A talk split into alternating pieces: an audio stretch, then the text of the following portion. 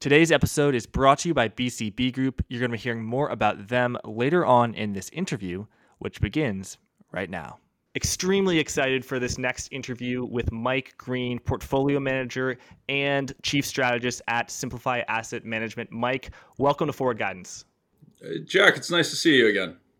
So I want to start and ask you because you know we've seen a lot of volatility December was kind of weird, and then but starting in this year, January, we've had a pronounced sell-off in equities with I guess high duration stocks like the tech stocks leading the way down. Also, bonds have been selling off. Volatility has been rising, and the culprit that has been uh, thrown at this is the fears of central central banks uh, taking away the punch bowl. You know, uh, short-term rates rising in, in anticipation of the Federal Reserve hiking rates.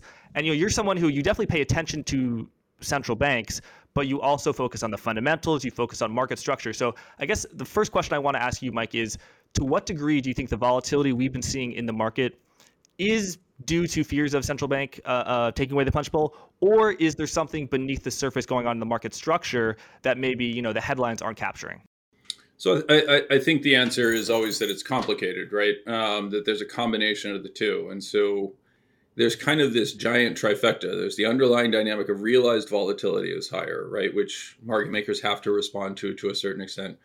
And then we also have earnings season directly ahead of us with the highest level of uncertainty about earnings that we've seen in a while, particularly coming out of the tech sector. Um, we have significant amount of uncertainty in terms of the Fed's next policy choice, which fits within the 30-day window currently of the VIX, right? Well, on a short-term basis, um, I'm relatively not constructive, right? So, I mean, my general view is is that we've got two dynamics. One, um, people are going to have quite significant tax bills that they need to sell securities to meet in 2020 uh, in 2022 by March, basically. Um, I'm kind of looking for a March low in, in the U.S. equity markets, uh, and you know we'll see how much lower that is. Um, and I could be wrong, by the way, right? Like it's entirely plausible that that we we rotate higher. I, I would highlight that, as I said, like it feels like the professional and active manager community has gotten very bared up on technology. They've gotten very bared up on, you know, the work from home type dynamic and are aggressively rotating towards a, you know, uh, an inflationary materials type dynamic late cycle and just highlight very similar to the behavior that we saw in June 2008. You know, the, the thing that most people who, who know me um, have encountered me either in the Bitcoin space or through my market structure work, where I focus on the dynamics of the growth of passive investing. One of the components of passive investing is you can think of it almost like a uh, a contributor to heterogeneity in a in a population sample, right? So we all know that if everybody behaves exactly the same way, instead of continuous behavior, you get discrete behavior. That's what we call volatility, right? A jump from one level to another level before a transaction can occur. Because everybody basically decides to go one way or another at the same time. When you introduced passive into the market, you created a systematic buyer that simply said, Did you give me cash? If so, then buy. Did you ask for cash? If so, then sell as that investor grows in size, right, as long as they're not causing tremendous distortions through index construction as they did in the late 1990s, that's actually a contributor to lower volatility in the market, right? Because what you have is you have a diverse and heterogeneous reason why people might be buying and selling. And in particular, it's very helpful when you have that sort of, you know, non-thoughtful or um, completely inelastic buyer who just is always there as a baseline bid right that's very vol dampening the problem is is when that buyer becomes large enough right it then becomes actually a dominant feature in the market so when they show up to buy or when they fail to show up to buy it can cause catastrophic events it's a little bit like learning how to you know do a tightrope with a net the minute the net has been removed, while psychologically, while physically nothing has happened to the act of walking over the tightrope, the consequences of falling have risen dramatically, right? And so you actually see this in simulations. Once you cross about 25 to 30% passive, the markets begin to increase in volatility. By my math, that happened somewhere around 2016, 2017. Um, and we've continued to push higher than that. That for me, that's part of the reason why we haven't seen the retreat to lower levels of volatility. and why, when we came into this year after seeing the tax loss selling for many of the names, the Cathie Wood type names that struggled throughout 2021, seeing that somewhat crescendo in the November December time period as first mutual funds and then individuals and hedge funds went to maximize effectively the tax efficiency of what was otherwise a quite spectacular year. Um, for most investors at least you know they held off on selling the microsofts apples et cetera of the world. And one of the first things that i had anticipated that was going to come into this year was the possibility that people would then turn around and sell the leaders. And i think that's really what we've seen so far this year is a rotation out of that leadership that people had resisted selling because they didn't want to incur a taxable gain into um, what I would describe as the flavor du jour, which is the inflation trades, right? Whether that's energy or anything else. Uh, and we're seeing evidence that a lot of that positioning has gotten extremely stretched, right? So hedge funds are now more overweight energy than they've been at any time since the summer of 2008, right prior to the collapse in June 2008. Uh, I, I, don't know if the same thing is going to play out, but it does feel like that rotation, that motion around it, with the baseline component of a larger passive universe that's just not there to change their allocations in any meaningful way or to absorb the money that's coming in, is responsible for the higher level of volatility that we've seen. About a third of the increase right? So if I if I kind of think about that dynamic and I go from a baseline of 10 to 12 on the VIX in non-recessionary conditions, and I push that up to the 18 to 20 level, which is kind of my model for where the baseline should be today. And then I jump to kind of where we are right now at the 28, 29 sort of level on the VIX. The dynamic of um, the incremental component associated with a Fed that has come through very aggressively, and the dynamics of you know is or is not Russia going to invade Ukraine? Has it already invaded Ukraine? Ukraine, which would certainly seem to be what what is actually in play. They've done it by de facto by recognizing the independent republics, so they'll never actually invade Ukraine. They'll just you know help their friends out in Donetsk and Luhansk, right? Um, but the um, I, I would suggest that about a third of it appears tied to that, and that unfortunately sets the stage for a feedback mechanism if something were to happen if the US were to choose to aggressively respond to Russia beyond you know the threat of sanctions um, or if as I kind of suspect this is more of a test of the West's response function and a distraction for the much bigger game that's being played in, in the South China Sea um, you know, then you could see a very significant move in volatility. Like that geopolitical dynamic, I think, would be quite substantive. We have significant uncertainty in terms of Russia.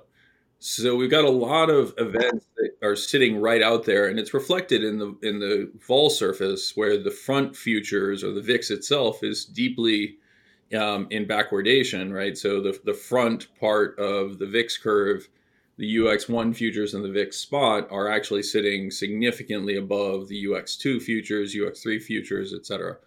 But that longer term vol is kind of sitting in that same 25, 26 range that it sat in broadly for the past year and a half. Um, so we're not seeing a ton of evidence that, you know, the markets are treating this as anything other than there are some very important events directly in front of us but again, that back end vol right at 25 is dramatically higher than the back end vol of 17, 18 that we saw in that 26, 2017, 20, early 2018 time period prior prior to Volmageddon just to provide a few uh, a little bit of context for the audience uh, implied the vix measures implied volatility which is 30 uh, implied volatility for the s&p 500 major stock index uh, what does the mar- what is the market pricing in for what the volatility will be over the next 30 days whereas realized volatility is what the actual volatility is. And then there's uh, futures on the VIX, which is what do the market thinks the VIX will be at, at that point. Um, and again, you can't trade the spot. Um, if I look simply at the negative carry associated with the VIX curves, right now it's about minus 3% a month, so 36% annualized. That's a very painful um, hedge to hold in place. And likewise, that high level of inv- implied volatility, exactly as you were describing with the dynamics of realized versus implied means that something very significant has to happen. That tends to be a difficult condition to put onto the market, right? So it it indicates that people have by and large taken down risk. And i think we know this if we look at some of the strategies like vol targeting or ctas et cetera they, their their positioning is not aggressive. So you know I, I think unfortunately where we are right now is we're in kind of a no man's land very similar to i would describe it as you know late october of 2018 where we're just not sure what's going to happen next, right? Is the Fed going to hike 50 basis points? Is Russia going to formalize the recognition of the breakaway republics uh, in the Ukraine and occupy them? Is that going to then lead to a NATO response and an escalation, right?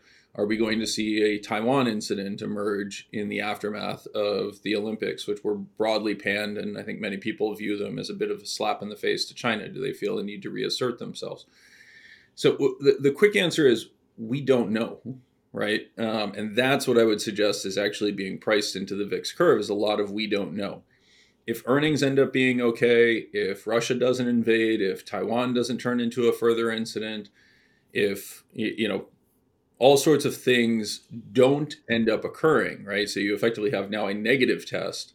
Uh, the election of 2016, the election of 2020, the election of 2016, if you remember, the headlines were, you know, Justin Wolfers and, and others had come out with, you know, simulations that suggested that if Trump was elected, because of the behavior of Trump scoring points in the debate, right, you know, against Hillary Clinton, if Trump was elected, the markets were going to crash, right? Well, when the markets didn't crash, the markets had to rip back in the opposite direction because it meant that everybody had prepared in advance for this expected crash, right? Same thing, I would argue, is happening here, where we're setting up the conditions for a sell the news under almost any scenario. If the Fed hikes 50 basis points, how is the market going to interpret that? I would argue that the market is going to interpret that as okay, the Fed has hiked 50 basis points and now they're going to slow down. Right? And so is that treated bearishly or is that treated you know bullishly? I think there's a very reasonable chance it's treated bullishly. If they don't hike 50 basis points, oh, we were all worried about nothing, right? They're going to go more slowly, and the markets could very well route. Like the only conditions under which the markets sell off aggressively from these levels is if things turn out worse than we expect, right? So instead of the market's currently pricing in basically 38 basis points of a 50 basis point hike for March. If the Fed hikes 50 basis points, we'd probably sell off a little bit, and then the markets would say, okay, that's not quite that bad, right?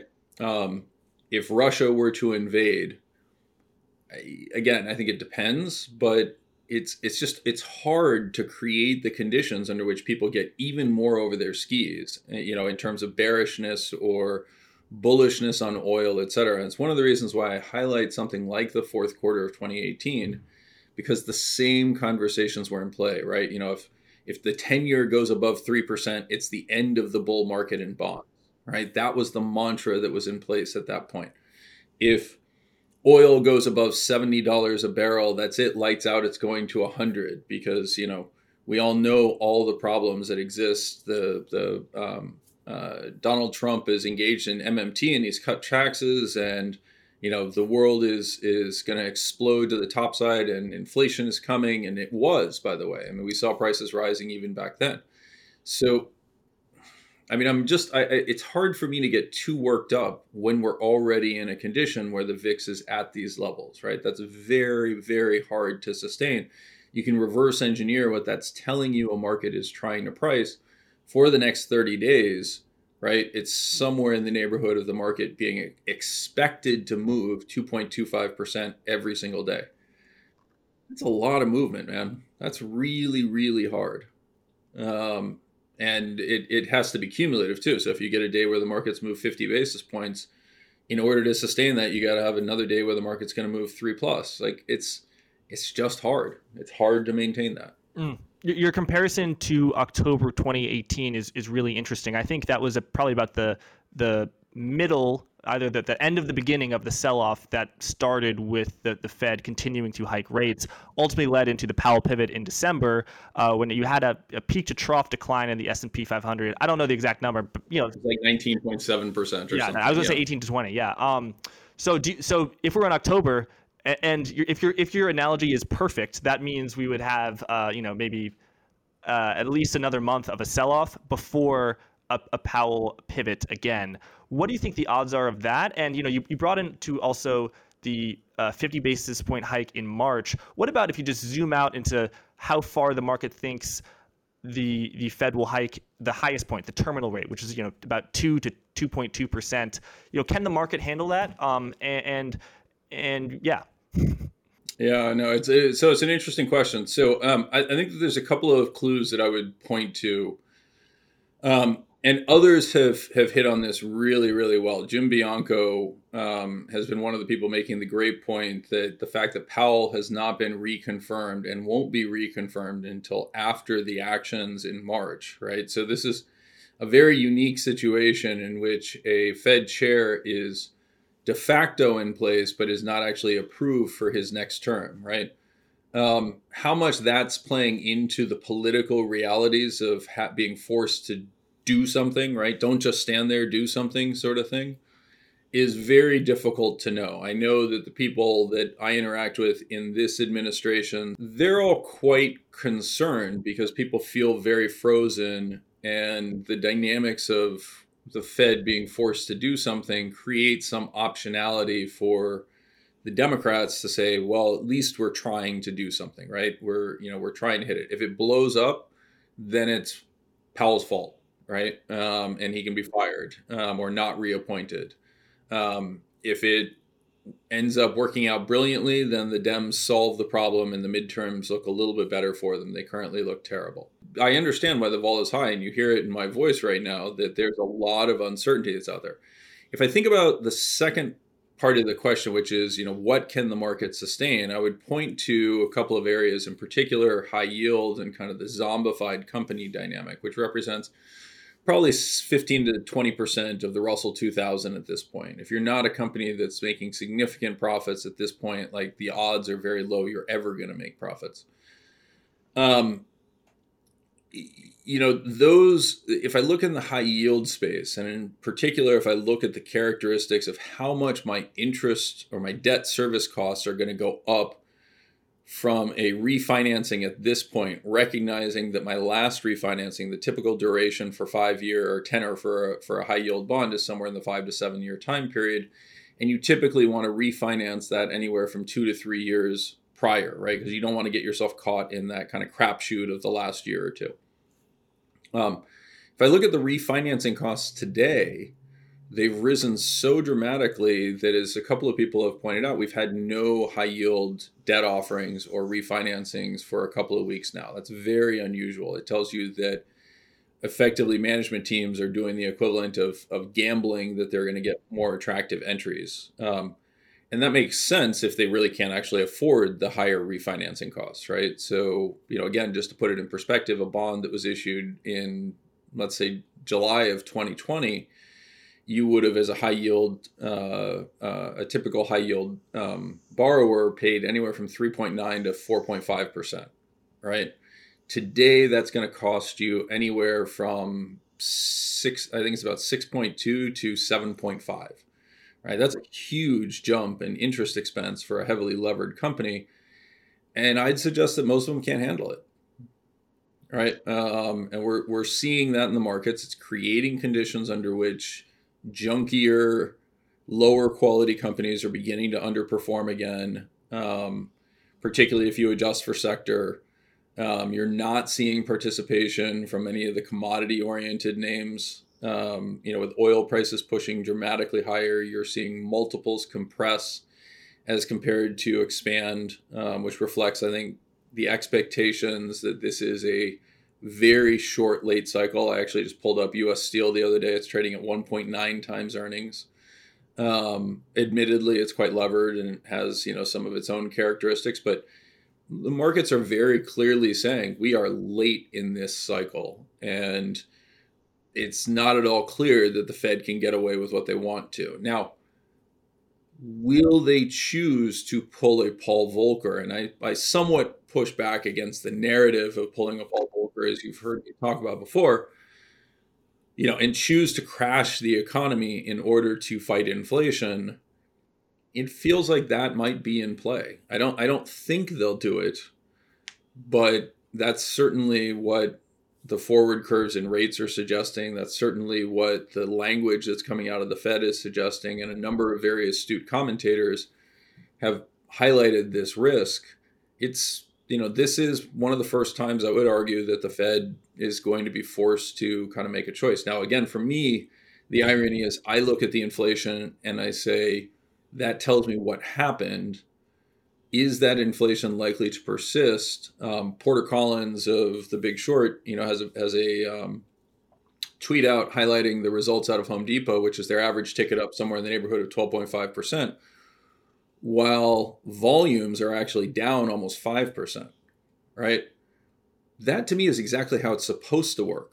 Right. Prices go higher, volumes fall. It makes it easier to solve a supply chain problem with higher prices because demand is deteriorating. That deteriorating demand is simultaneously saying I need less workers because the price going up doesn't mean I need any more workers. It means you know that I need fewer supplies, et cetera. And as people often, as, as I certainly say, probably far too often and far too cavalierly, the you know the solution to high prices is high prices, right? Um, it destroys demand, it takes care of itself. If the Fed were to step in and raise interest rates, I, I, I, you know, other than destroying the labor part of the economy and destroying, you know, reinvestment confidence that may very well be required to start the process of reshoring much of the production that is increasingly um, at risk in a relationship with China.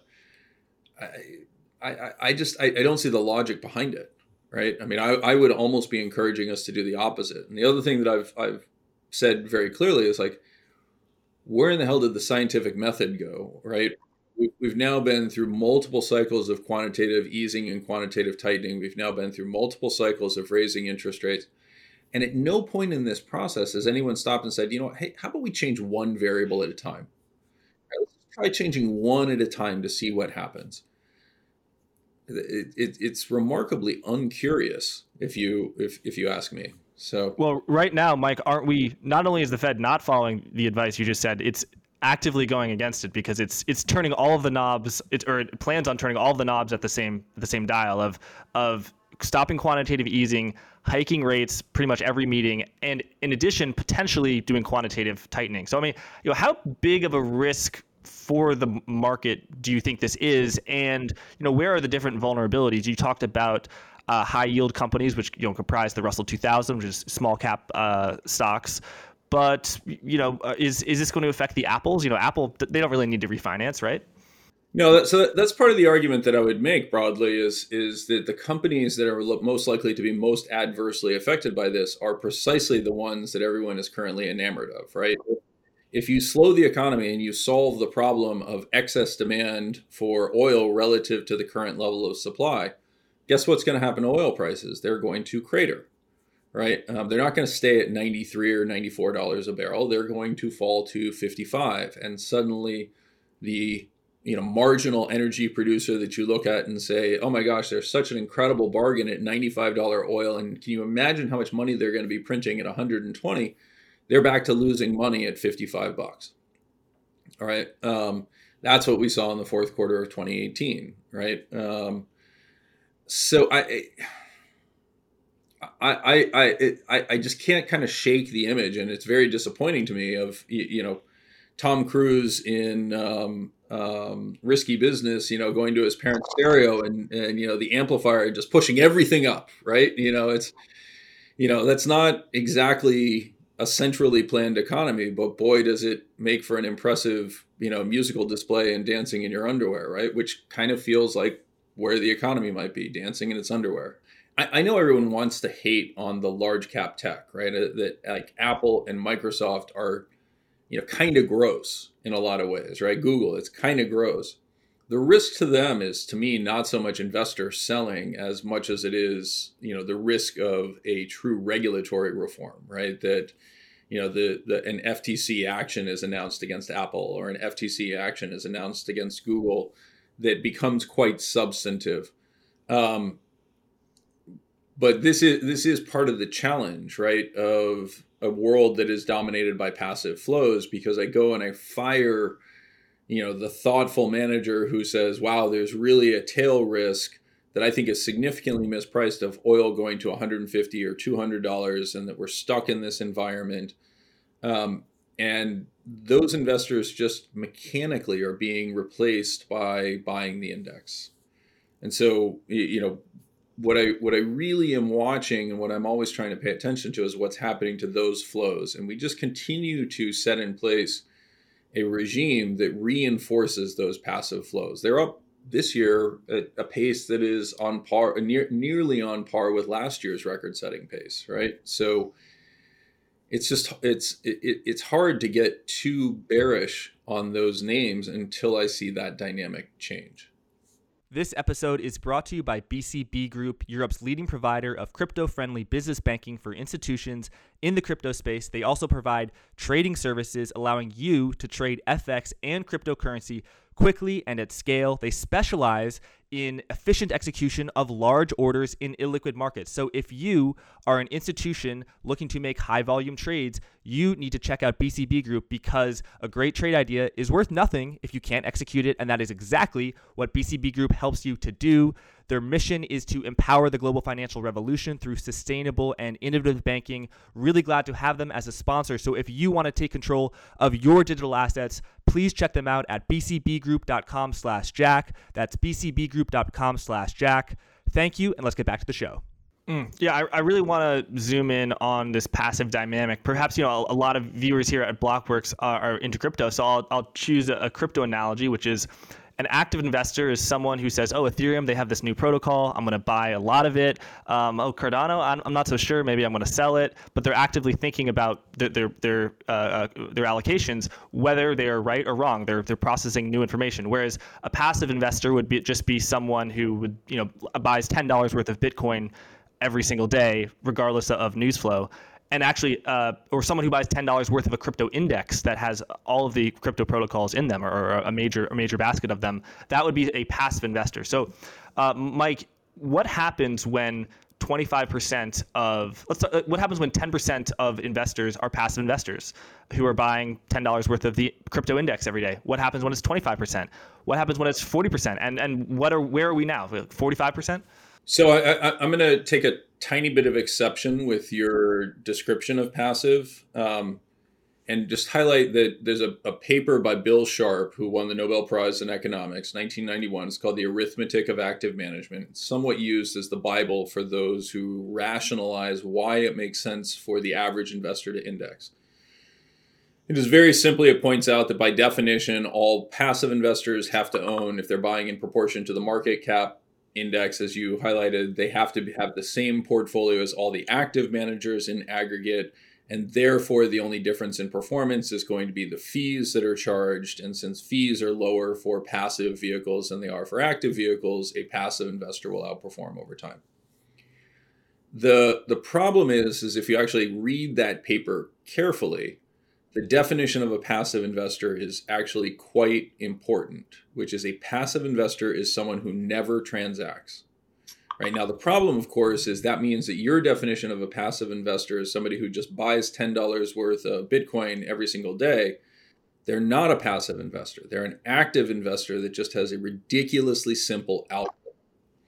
And that's what's actually going on with the Vanguards and BlackRocks and retirement funds in the United States and increasingly elsewhere around the world is that we do not have passive investment.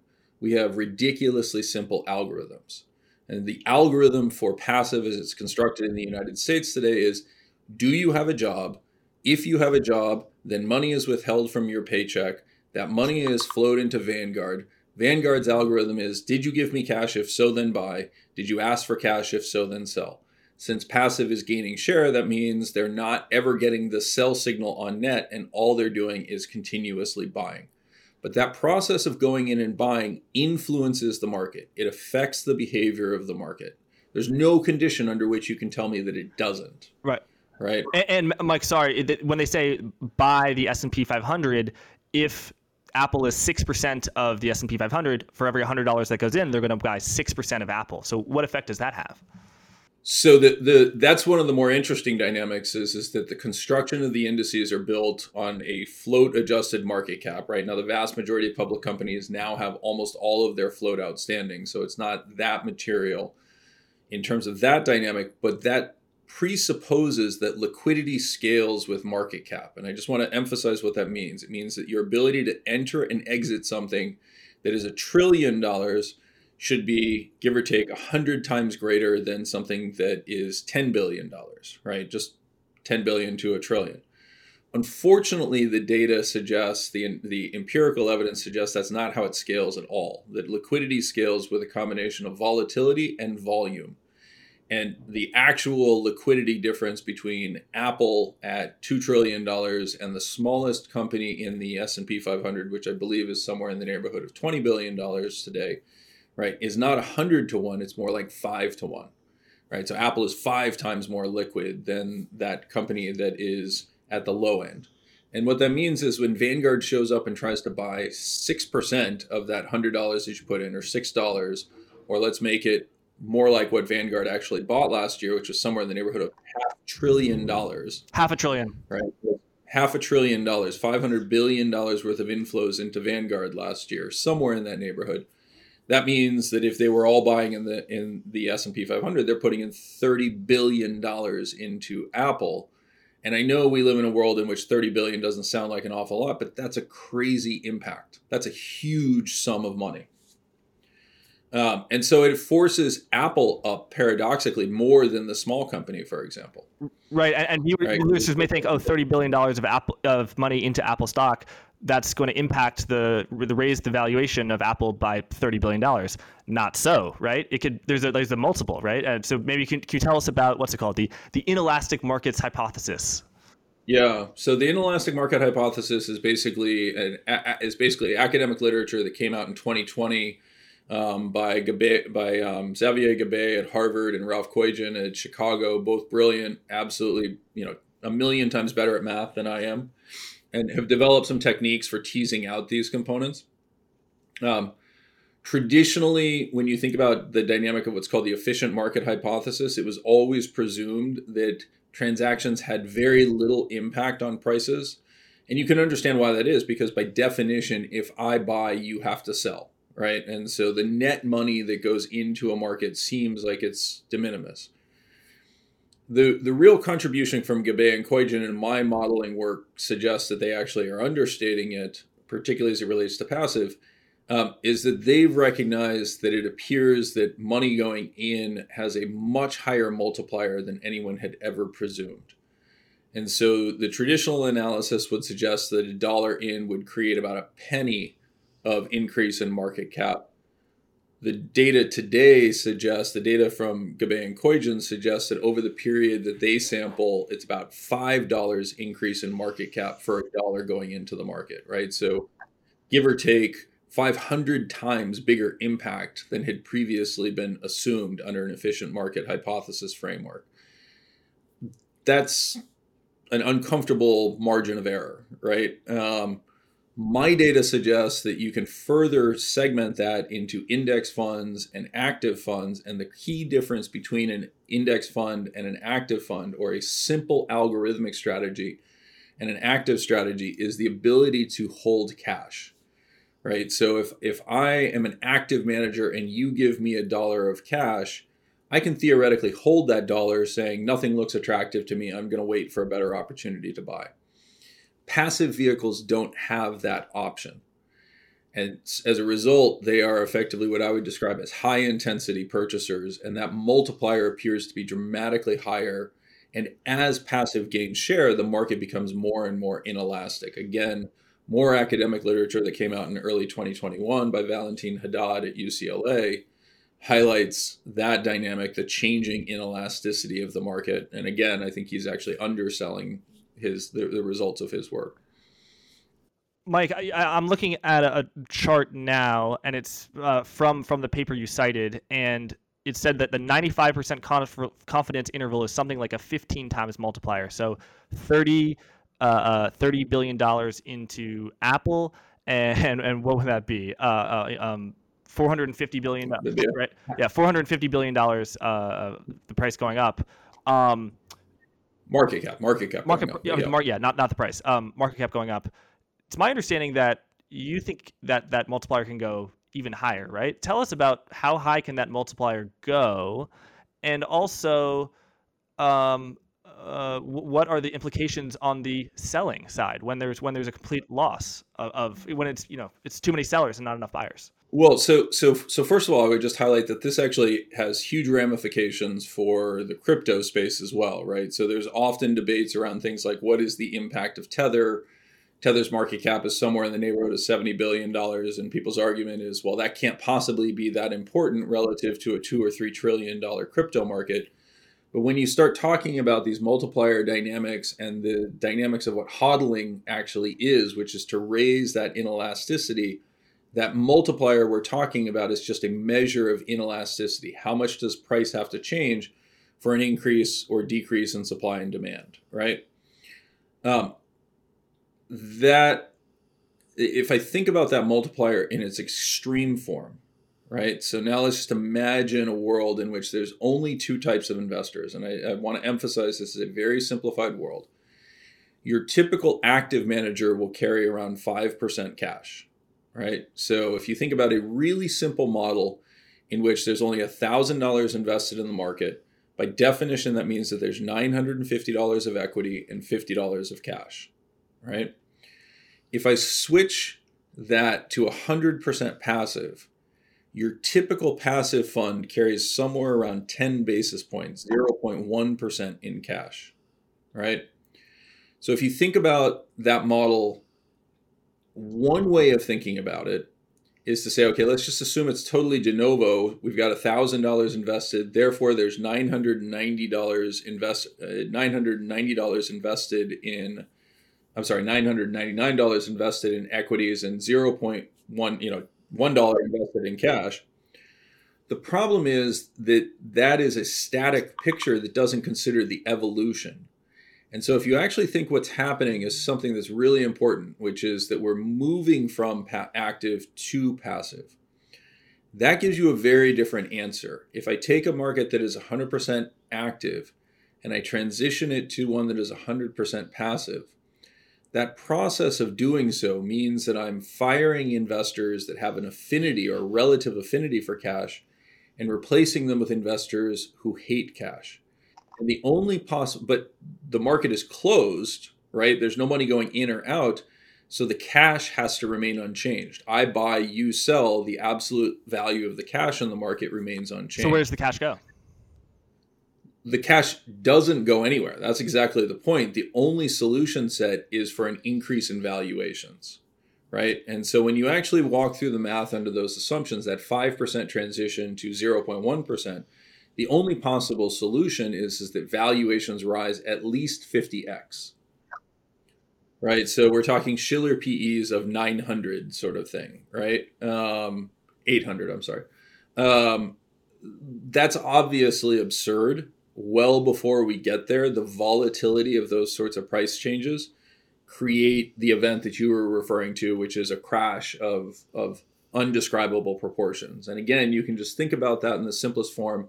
Now imagine that you inhabit that world where it's 100% passive, right? So there's 50 times, so $50,000 worth of equities against $50 in cash.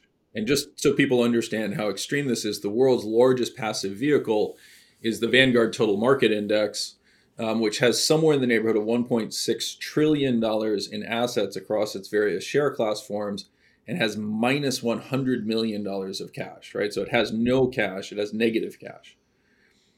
If a market in that type of structure encounters a redemption, the only way that that redemption can be met is not by paying out cash, but by selling securities in order to obtain cash. And then the problem becomes well, who do you sell to? Because there's nobody else left, right? New money has to find its way into the market. Um, and that tends to be at much, much lower prices. And you can reverse engineer this at 90%, 80%, 70%, 60%.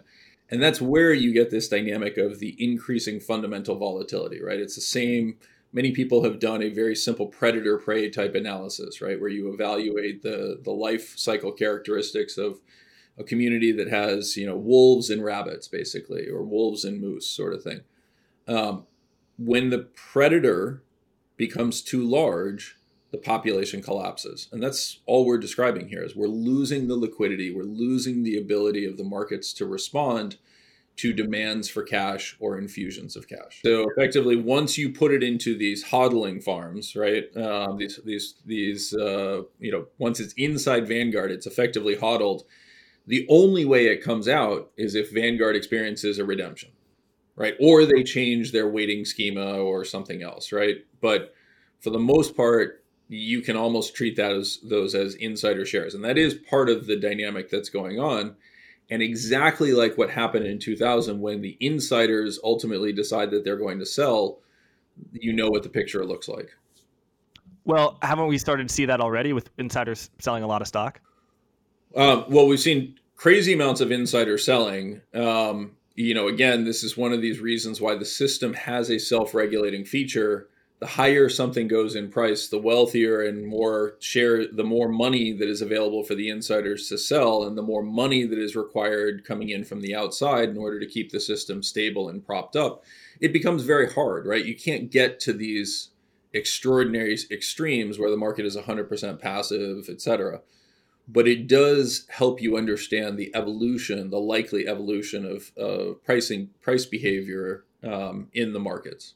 Mm, okay, thanks for describing that, Mike. Now I want to turn to um, active ETFs, which are not passive. They are uh, making investment decisions, but they still have this flow dynamic where when investors flow in, they have to sell stocks, uh, they have to buy stocks. When investors flow out, they have to sell stocks. Like let's take for example, uh, um, Cathie Wood's ETF ARKK.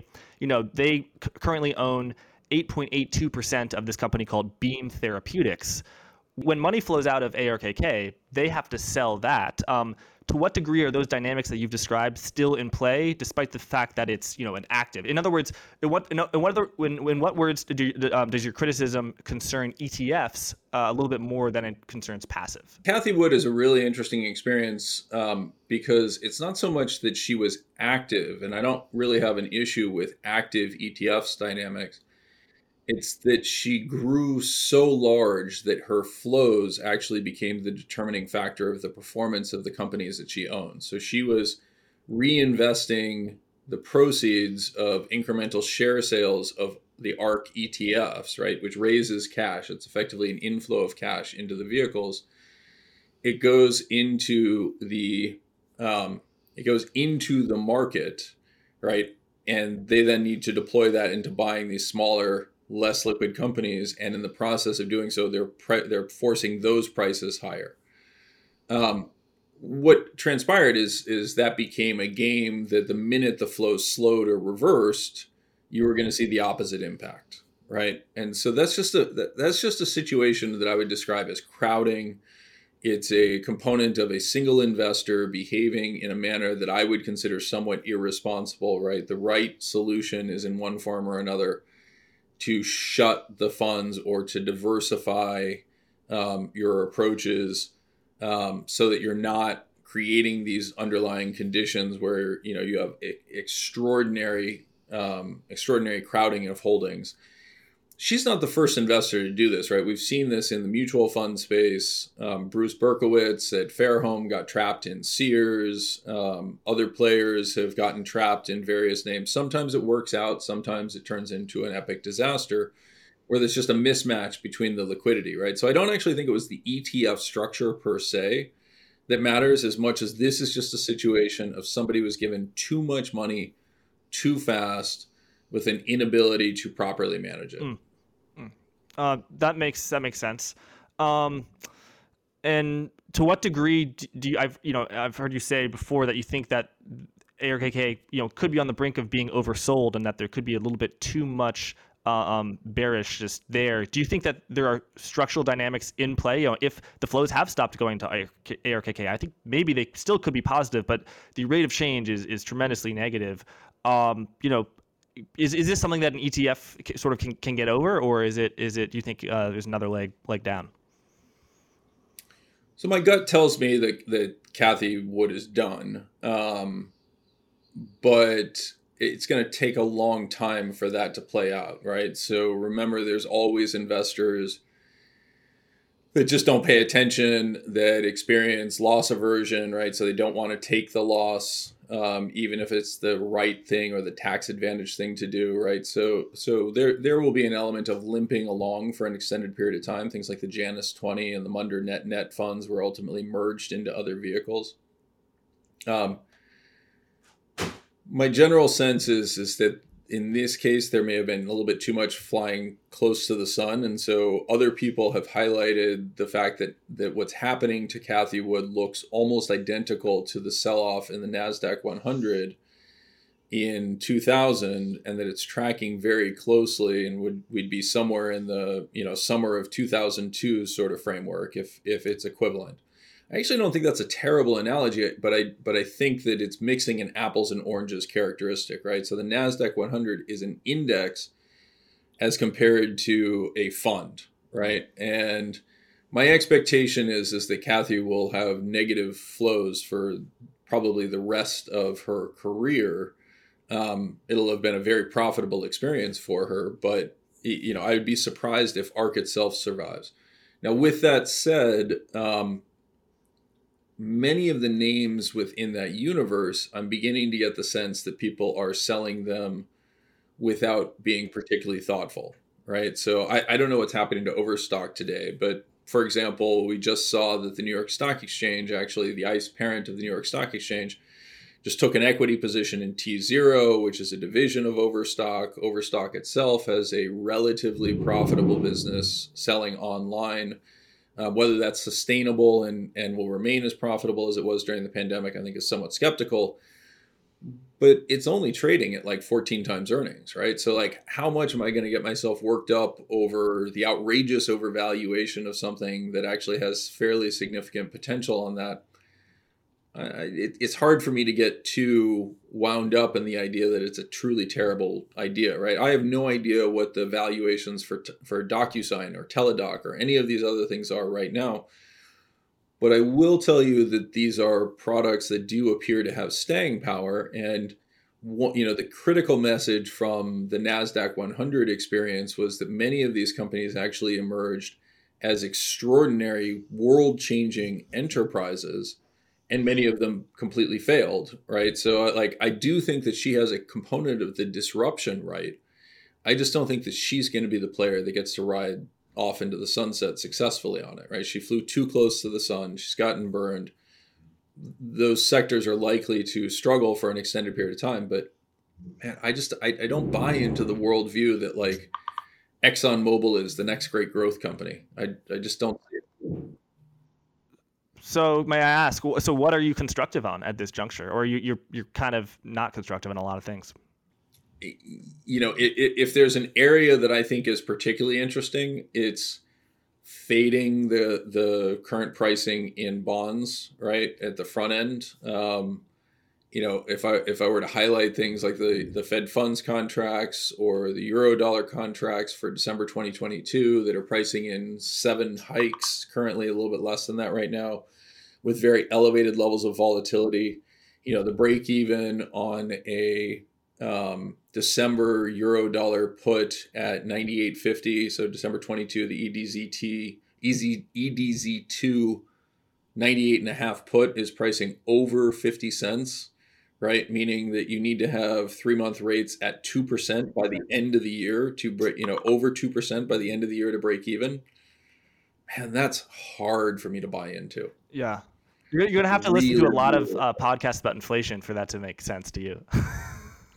well, what it what it tells me when you see this sort of behavior and you're starting to see the wobbles at the top, like it typically tells me that somebody got caught on the wrong side of selling that put too early, right? So when the Fed in in 2021 tells you we're never going to hike until inflation is out of control and everyone expects inflation to retreat by the by the end of December 2021 the temptation is to to view those puts as free money, right? So okay, I'll sell it for three cents, two cents, and just print that money. Well, those are now priced at 60 cents, and they were as high as 72 cents, I believe. Um, that sort of behavior tends to indicate that somebody tried to stick those into you know their desk drawer hide the losses ignore the losses professionals don't like taking losses any more than retail does but every once in a while you know your risk manager comes over and says yeah you're out right? You, you, know i don't care whether you're right fundamentally. We can't carry the the risk of this position which has gone from a 2 cent option to a 60 cent option meaning it's 30 times the budget that was on your your portfolio before right very very few people can survive that type of dynamic and it feels like part of what's actually transpired with the speed and rapidity of the curve flattening with the speed and rapidity of the move that we've seen the implied volatility levels um, that people are being forced out of those positions forced to seek buyers in a market that doesn't want to provide them. Like that that's where i highlight those. Like that's what i'm looking for when i'm when i'm saying, you know, you want to sell volatility on occasion. I want to find a situation where people are forced to buy it. And then I'll turn around and say, okay, now I'll sell it to you. Mike, to what degree do you think the epic drawdowns we've seen in Peloton, Zoom, uh, uh, DocuSign, uh, you listed a few, to what de- degree can those drawdowns be laid at the feet of passive investing? Or is it more to do with the macro regime? And also going forward, you know, how vulnerable do you think uh, the the market will be, and particularly those individual stocks will be to to passive dynamics, and in what ways? If I look at something like Peloton, right, um, I, I would broadly highlight that both the rally and the retreat could not have happened in a world in which Peloton was not aggressively held by passive, right? So if I look at the ownership of Peloton, for example, um, you know, the largest holder is Baillie Gifford, uh, which is actually the, I'm willing to bet that that is the um, international uh, growth fund for Vanguard, right? So Baillie Gifford manages. So there's a passive flow component there, even though it's an actively managed vehicle. T. Rowe Price is target date funds, then Vanguard, then BlackRock, then Capital Group, which is target date funds, then obviously Tiger is active. Fidelity is about 85% passive at 2%, et cetera. So, so you start running through this and you recognize that like a high proportion of the ownership of Peloton exhibits this characteristic of inelasticity. And then people show up and they're like, oh, we've solved the problem. What do you buy during the pandemic? The same, you buy the company that everybody is buying their product. Everybody wants to be on a Peloton and then the process reverses, right? And so you've also introduced Cathie Wood, right? So Cathie Wood was a, a natural buyer of this disruptive technology, et cetera, right? I, I, don't actually know what her holdings are there. But you, you see this sort of behavior where there is inelasticity, right? Where nothing you do is going to get Vanguard to sell to you and yet a whole host of active managers are running around like chickens with their heads cut off trying to figure out what the answer is right? Like well okay what can i feel comfortable buying and explaining to my investors why i bought it? Well i'm going to buy peloton because the fundamentals are improving so dramatically right? Then when they go to sell having seen the fundamentals explode the market doesn't have the liquidity that you would imagine for a stock that size and you start forcing the prices lower and it turns the momentum negative and on the next dollar that comes into Vanguard they buy less of Peloton than they were buying before. They don't sell but they buy less. Right? And so you're now trying to sell more, Vanguard's trying to buy marginally less. The net impact is you start forcing prices down lower and lower and lower. Uh, I think that's part of. I, I, think it's a critical component of what's largely played out here, and I think the great irony is that you know everyone wants to focus on this and say that um, you know there's something surprising in terms of the dynamics of what's what's transpired with Peloton. Like they sell bikes and they sell membership services, right? Um, once you own the bike, that large component of the revenue is primarily gone.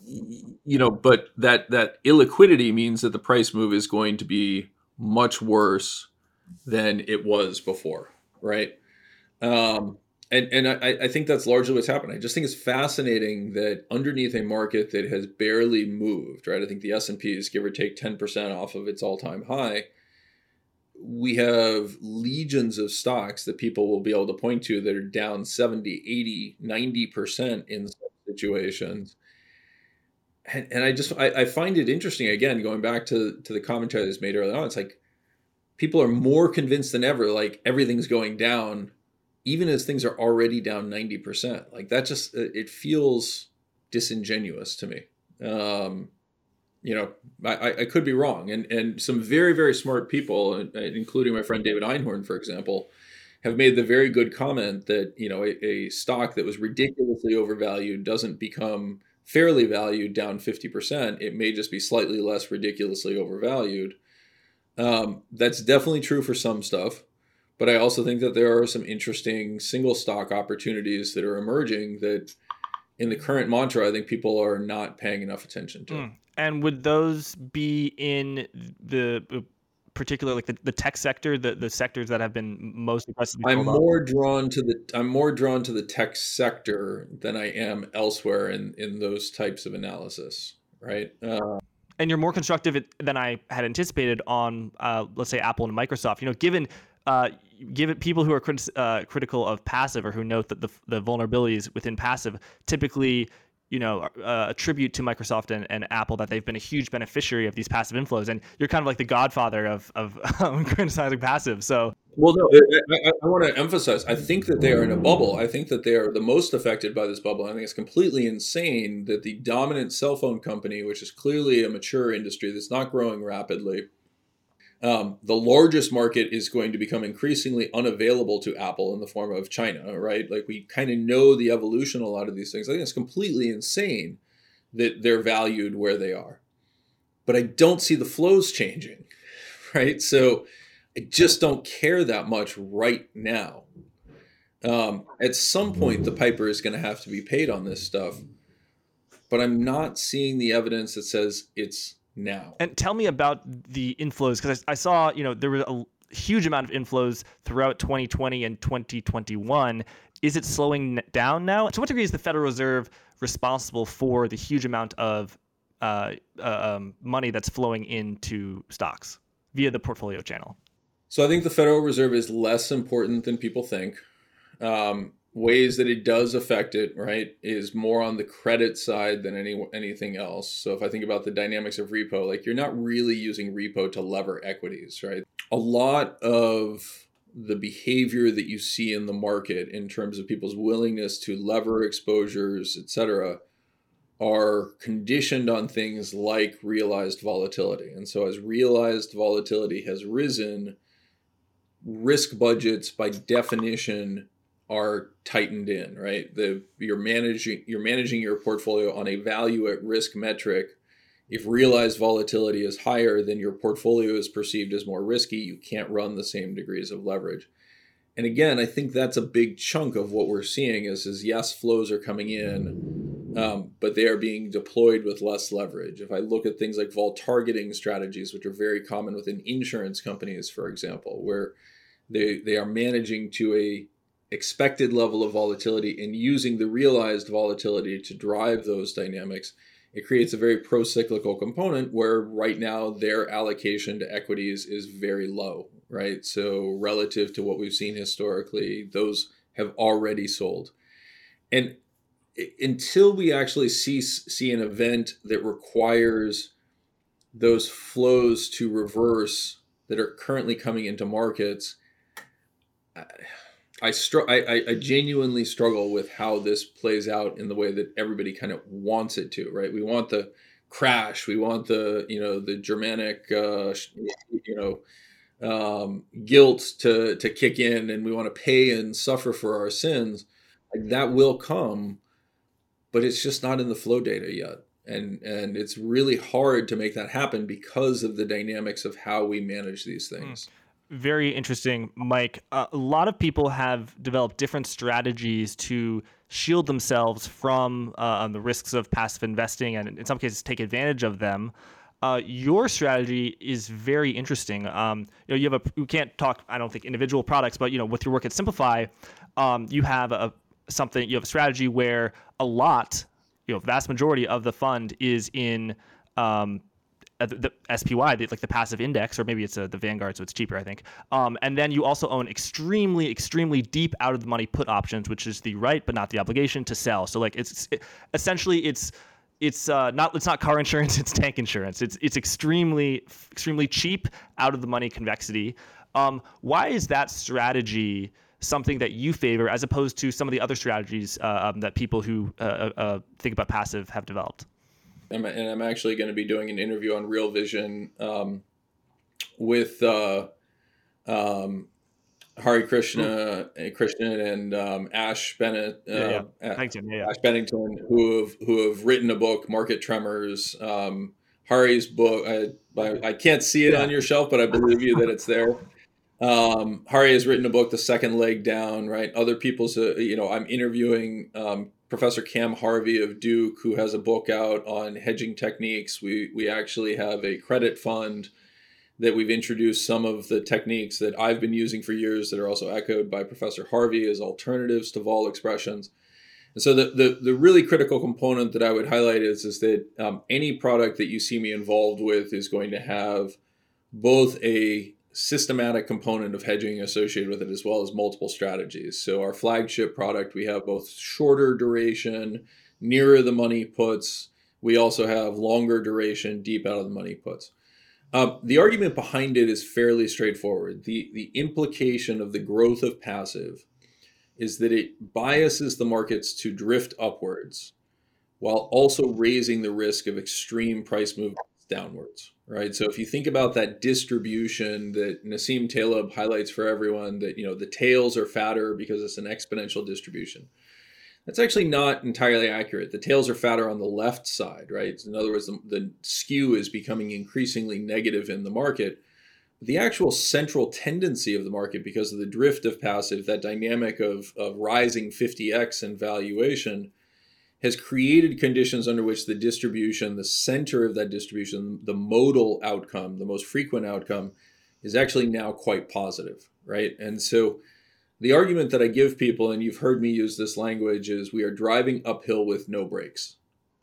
And so the only reason, you know, what I tell people to do is you can't get out of the car, you can't quit driving. This is particularly true for the registered investment advisor space, where every time, you know, the, the idea that you're going to pitch caution and, and, and safety to your investors leads your portfolios that you've constructed for for them to meaningfully underperform, which just means they're going to fire you at the worst possible moment and replace you with somebody who's way too aggressive.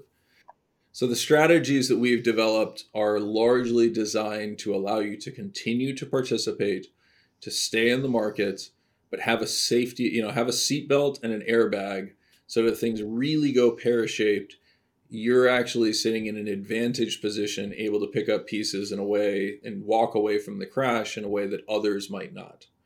And that's really where opportunity is created. Um, you know, in in my analysis, those options are still mispriced, although less mispriced than they've been at various other times in the past. Right? I mean, going into the events of March 2020, it was perverse how cheap those were. Today, those are a little bit more expensive. And so we're having to work a lot harder to find attractive ways to hedge downside protection for investors.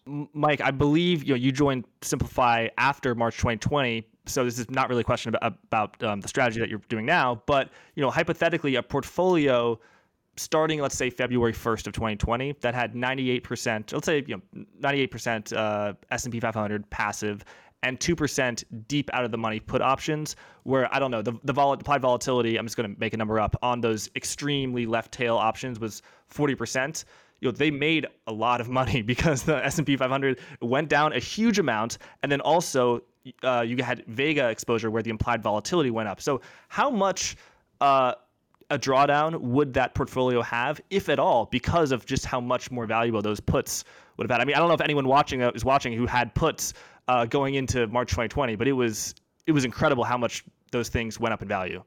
Yeah, I mean, it, it, is extremely path dependent, right? So the unique characteristic of 2020 was March 2020 was the speed with which the market fell and the degree to which volatility rose, right? So just to actually give you real numbers around it, those options going, if you had bought a, you know, 12 month put option um, on January 1st of 2020, my guess is you would have paid somewhere in the neighborhood of 25 to 27 vol um, for that one year put option um, that spiked to around 40 um, by March 2020.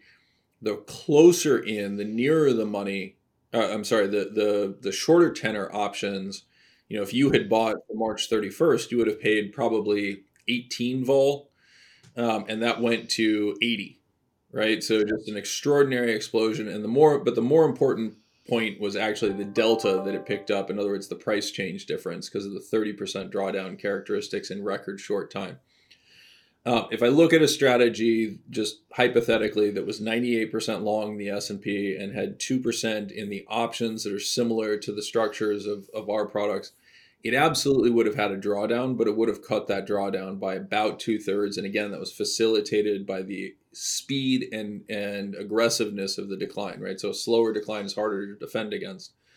Um, the the other benefit, of course, is that then gives you cash inside if you own those puts, and importantly, if you own those puts inside a fund, it allows you to redeploy them in a tax advantage manner right? And so that's really the core of the strategy. I'm not trying to protect people against you know the end of the world with the objective being to them to have a pile of cash at the end of the world. What I'm trying to do is give them exposure to US equities with the ability to benefit from a drawdown so that they're better positioned to redeploy the proceeds of those puts in a tax efficient manner.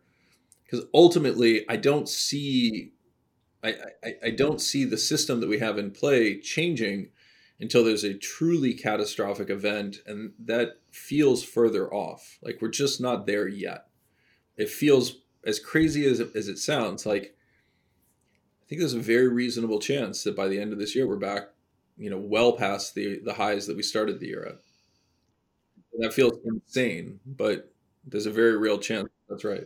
You know, what? How are you thinking about? Monetizing puts so that you know you don't have a huge increase, uh, the puts increase in value, but then as the market rebounds, uh, they go back down to zero.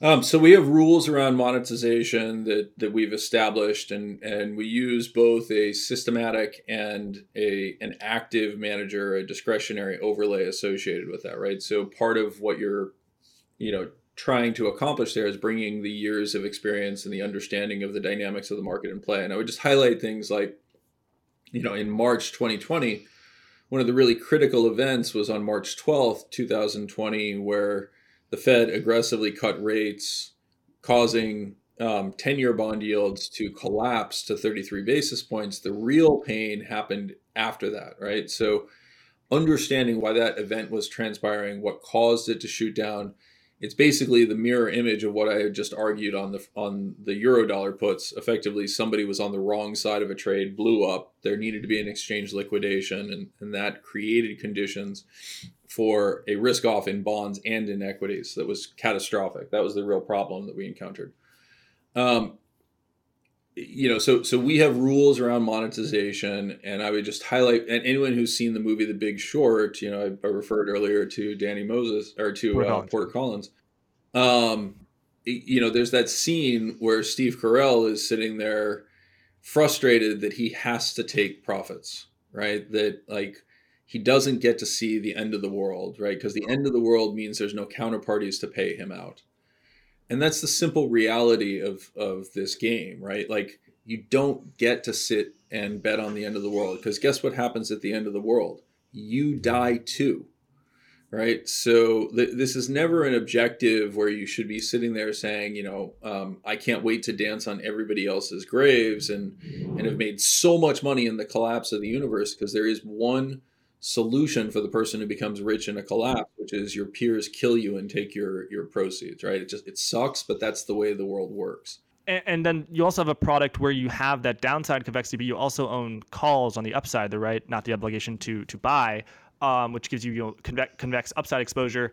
Um, so can you tell me about the importance of that? As passive gains share, there's a positive drift that is uncompensated in the market that is irrelevant to market makers who delta hedge those exposures. They're effectively trading the convex instrument as well.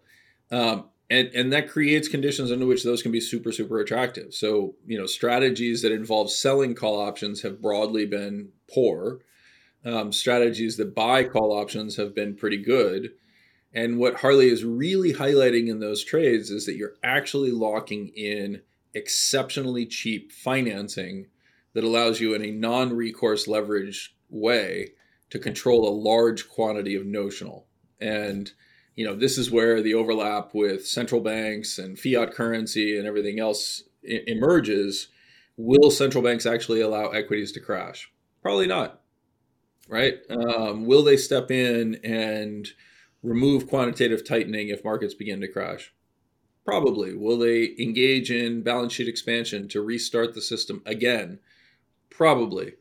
Right. And so all of those create conditions under which that leverage can be quite attractive. Um, Thanks for that. Do you have uh, five more minutes? Two on on the new credit products, and then three on uh, crypto. Uh, sure. Two minutes on the credit products. So we introduced some new credit products that are designed to hedge out the credit exposure component. They are, they do not hedge out the rate component exposure, and part of that is honestly my take that rates are unlikely to rise as much as the market is currently pricing. So I actually like the duration aspects of it. Um, the but the, the broader component is is that we have deployed a unique strategy for mutual funds or ETFs where we've actually constructed an equity overlay that is designed to um, behave in an inverse fashion to credit spreads while offering positive carry characteristics. And so those those two products that are out, one representing the high yield index, one representing the uh, Lehman bond aggregate we've separated out and tried to hedge out those credit exposures. Whether you know how successful that is, it's been it's it's off to a great start. I'm I'm enthusiastic about it. We'll see how that plays out. You know, my argument is very straightforward on crypto. It is a speculative asset. It's not a store of value. Um, I don't know that Bitcoin is going to fail. My analysis of the system says that it is going to fail. It's a negative NPV asset with that said, crypto more broadly, this idea of digitally native securities is incredibly important, right? I mean, my wife constantly gives me um, a hard time because I've got, you know, a few physical shares that I own, right? That my mother actually bought for my kids as decorations for their room in one form or, you know, as, as, as various forms of gifts. And the irony is, is that because these things are in paper form in DTCC, the the uh, uh, central clearing facilities, like still operate in paper form. I get checks for like three cents, and I get tax forms for like sixteen cents, right? And like, you get these crazy outcomes.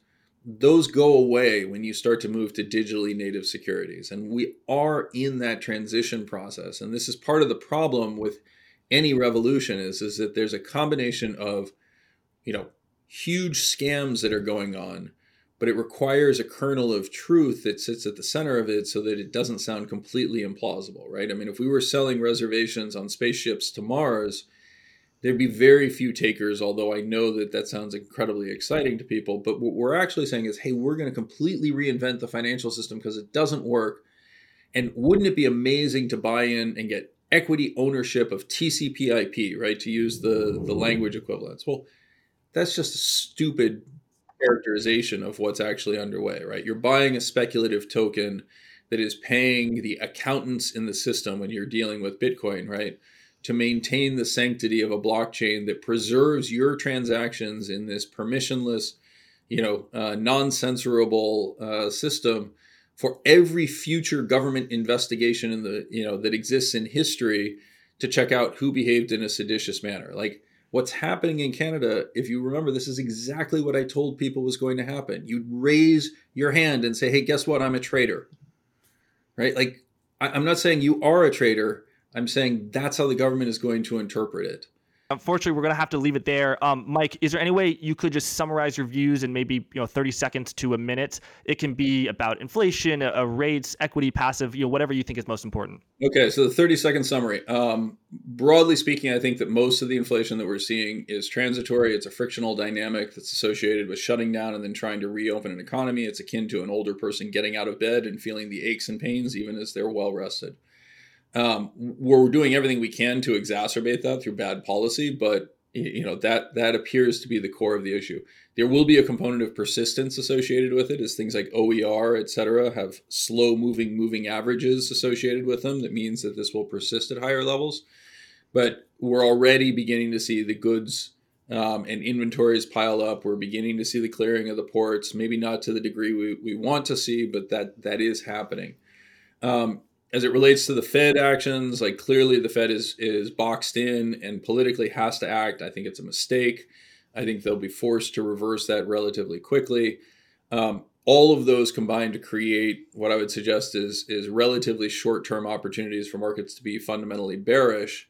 And I continue to think that sometime in March we'll have a trade a, a, a low that is lower than what we experienced in January on January 24th.